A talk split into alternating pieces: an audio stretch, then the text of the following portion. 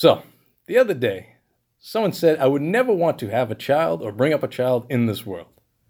And I was like, when was it a good time? A hundred years ago? When you didn't have the medicine or medical innovations you have today? When if you were a millionaire, it basically meant you had two radios, a decent chair, and polio? I will take today over 50 years ago. Hell, I'll take today over yesterday. So stop your whining, stop your crying, and make babies. This is Solving Problems Starting New Ones. I am Nick Umbrella.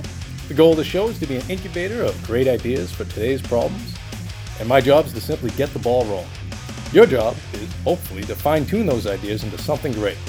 We'll be discussing problems in politics, religion, sports, entertainment, and other things I know nothing about and have no right to speak of. But I'm going to do so anyway.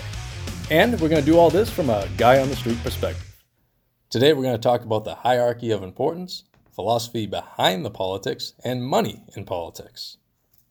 Couple of disclaimers. We're going to do three pilot episodes. Each episode will have a certain theme to help us figure out what you like, what you don't like, and for us to figure out what works and what doesn't work. And if none of it works, then I'll come up with another podcast idea. I like hearing my own voice. And you can let us know what you think by joining us on Twitter, Solving Problems, and Starting New Ones podcast at The Problem Show. And we are still trying to work on a Facebook page. I'm just learning how the internet works, what it does, and if it feels pain. Second disclaimer this is a political themed episode. If you do not like politics, follow politics, understand them, or are new to them, this episode is for you because I've written it with you in mind. If you like politics, and God help you if you do, think of this episode as a refresher or a reminder.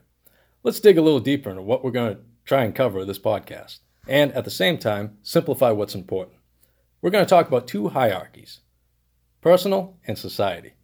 For personal hierarchy, the number one most important thing you need to focus on is health. That's mental and physical. Don't listen to what you've been told before. You are the center of your universe. And when you are not close to 100%, you will see how fast everything around you falls apart if you can't keep yourself together. If you are sick, it's tough to be a good parent. If you are overstressed, it's tough to be a good employee and get ahead. Below that, relationships. That includes family, friends, significant others. You need to keep the good people in and be very wary of the people you invite in your own world. Remind yourself to show appreciation for the good that people bring in your universe. It's very tough to get ahead and take chances without a good support system. And below that, in no particular order, wealth, education, creativity, materials, because we all like cool shit. Now, the hierarchy of society, the important things that go on outside your door. Number one is government. The United States is the longest running democracy in the world. We are only a little over 240 years old, but we are the oldest. Civilization is thousands of years old, yet our democracy is the longest running. That should tell you one really important thing empires fall. It could happen here in our lifetime if we don't stay focused on what's important and keep an eye on the kings and queens above us. Below that, the wars. That could be the wars on foreign countries and the war on nature. And let me tell you, when it comes to the war on nature, we've been kicking its ass for a long time. So, with that being said, don't be shocked when the earth tries to shake us off like a bad case of fleas, as George Carlin once put it. And finally, in no particular order, economy, culture, healthcare system, education, and freedoms. And we plan to dive into any and all of these as the show goes on. Now, if you feel any of this is wrong, please send your hate tweets to at the problem show on Twitter. Now, let's get to our first segment, which is called Political Philosophy 101, a back to basic approach to look at what the two sides are fighting about. This is us trying to dip into that NPR fan base. We're going to talk about what liberal philosophy is and what conservative philosophy is. So, what I'm going to do is take thousands of pages of philosophy and cram it into one paragraph. The liberal philosophy is a big, strong government will create a good country, which will create good states, a good community, a good family, and good individuals. The conservative Republican philosophy is the other way around. Is good individuals will create a good family, which will create good communities, good states, and a good country, with a little bit of government to push good policies and to address foreign affairs. Now, to make it even easier, I'm going to put all that into one sentence. Do good institutions make good people? Or do good people make good institutions? Let's do a little critical thinking. If I say the word military, you'd more than likely think it leans towards a conservative philosophy. And you might be right, but let's question it anyway. To make a good military, does it take strong, brave, courageous people? Or is it a great institution with a storied history of respect and honor that turns out good people? Is it the institution or the people? That's not up to me to answer. It's for yourself to think about. And if I've done my job right, you definitely have an answer. When I was putting this together, I was reminded of a quote by James Madison, which I know I will butcher beyond all recognition. If people were angels, we wouldn't need government. If government were angels, we wouldn't need voters. And that is Political Philosophy 101. I'll probably release Political Philosophy 102 on Twitter and Facebook to entice you to like and follow our page. All right, I need a drink for this one. Today's big topic is money in politics. We're going to talk about why it's important, how we got there, and what the hell we can do about it. So, what's the problem with money in politics? In brief, it disrupts our fundamental relationship with our elected officials. In politics, there is a two person job. The first job is for the elected official to keep our best interest in mind. The second job is for we the people to pay attention. Pretty simple stuff. But because of competition, candidates are more than willing to play favorites to corporations, unions, and the ultra wealthy, securing their best interest. This competition of raising the most money causes a pool of potentially good candidates to dwindle down to the ones willing to do favors. Also, there's time consumption. Candidates and elected officials spend far more time fundraising and not enough time learning the issues that matter most. A report back in April 2016 said newly elected members of the House were told they should spend 30 hours a week in the Republican and Democrat call centers across the street dialing for dollars. Now, once you feel like members of Congress don't have your best interest in mind, eventually they will lose your interest. Then we become a community of people who believe we cannot make a difference. Or to look at it another way, almost 100 million voters didn't vote in 2016. That brings us to our job paying attention. Here's a small example. In 2016, in Massachusetts, there was an election that took place between Elizabeth Warren and Geoff Diehl for Senate. Warren got 60% of the vote, Diehl, 30% of the vote. Now, I'm well aware of Massachusetts is a blue state for the most part, but there was an independent candidate by the name of Shiva Ayyadurai. He got 3% of the vote. This gentleman moved to this country from India as a child, went from poor to middle class to finally building his own wealth. He has four degrees in MIT and a PhD. He achieved the American dream and is obviously a very smart dude. Also, he invented email. I'm not going to say he should have won, it takes time to build a name. But should he have received more than 3% of the vote? And are we paying attention? Now, to the remaining 23 listeners I have, we're going to quickly dig into the history of campaign finance laws. Or skip forward four minutes, I don't care, it's a free country. In 1907, we had the Tillman Act. It was the first finance law passed preventing money from corporations. The reason for this was Teddy Roosevelt had charges brought up against him. It was believed he was taking money from corporations. So, to save face, he asked Congress to put together a finance law.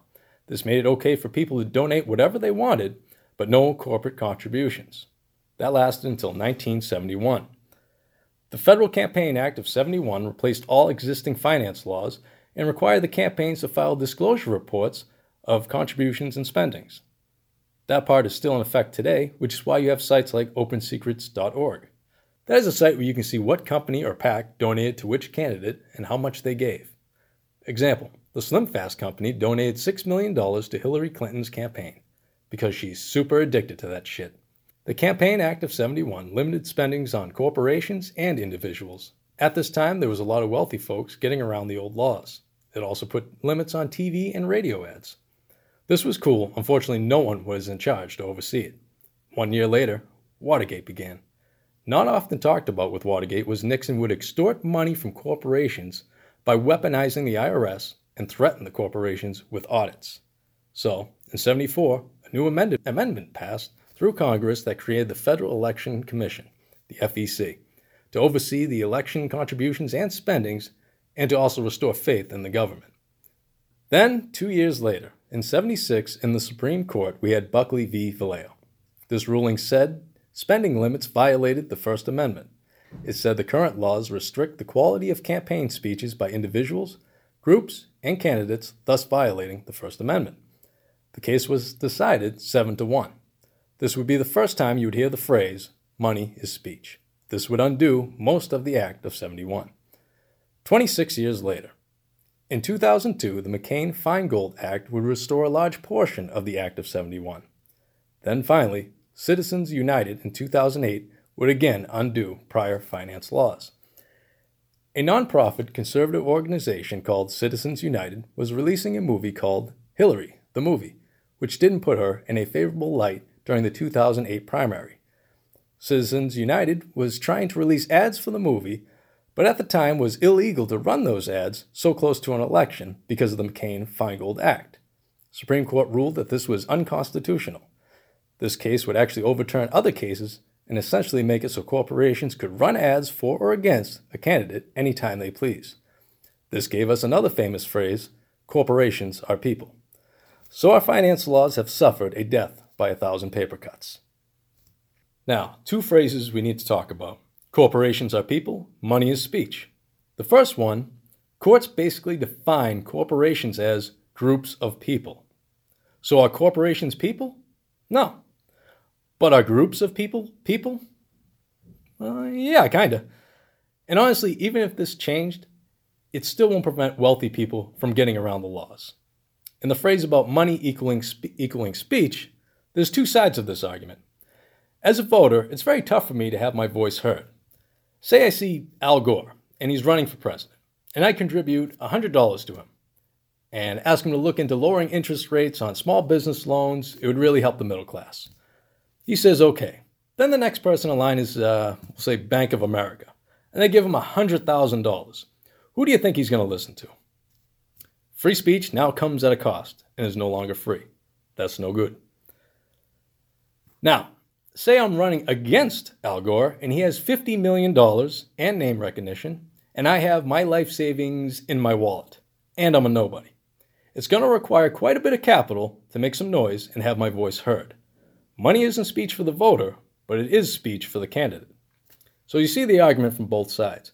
I mean, you may not like what I had to say, but I say these things so you understand what we're up against if you want to see change.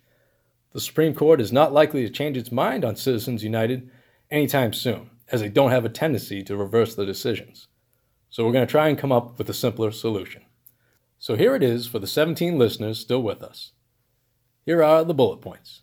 What we want to do is focus less on the Supreme Court and more on a state level change.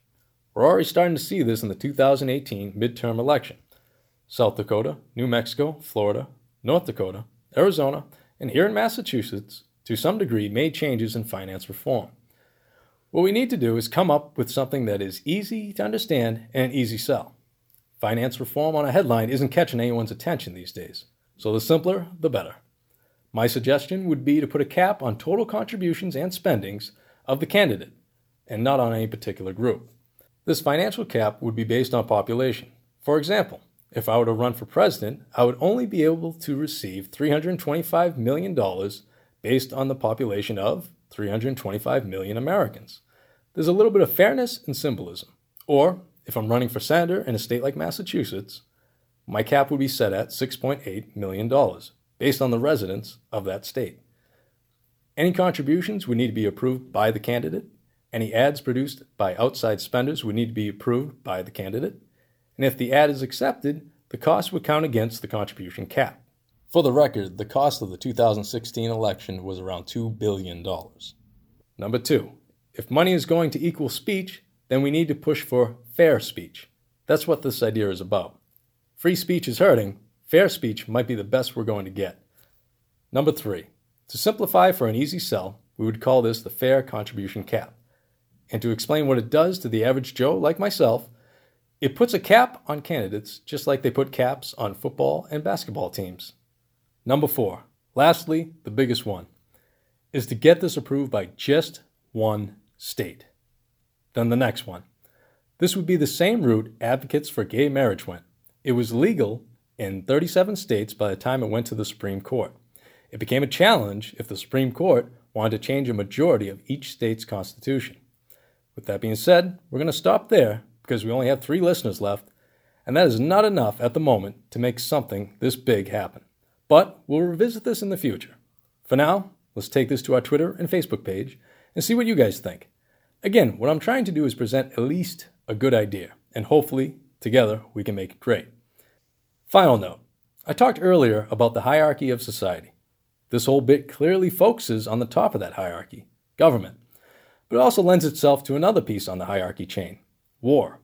We are in a war of ideas, but we need to pay attention, keep our focus on what's important, and stop letting big media be our weapon of mass distraction. Well, that's all I got today. We'll be back next week where we're going to talk about poverty, baseball, Superman, and we're going to find God. If you like horror, heavy metal music, and nonsense chatter, check out my buddy's podcast, Vintage Burn.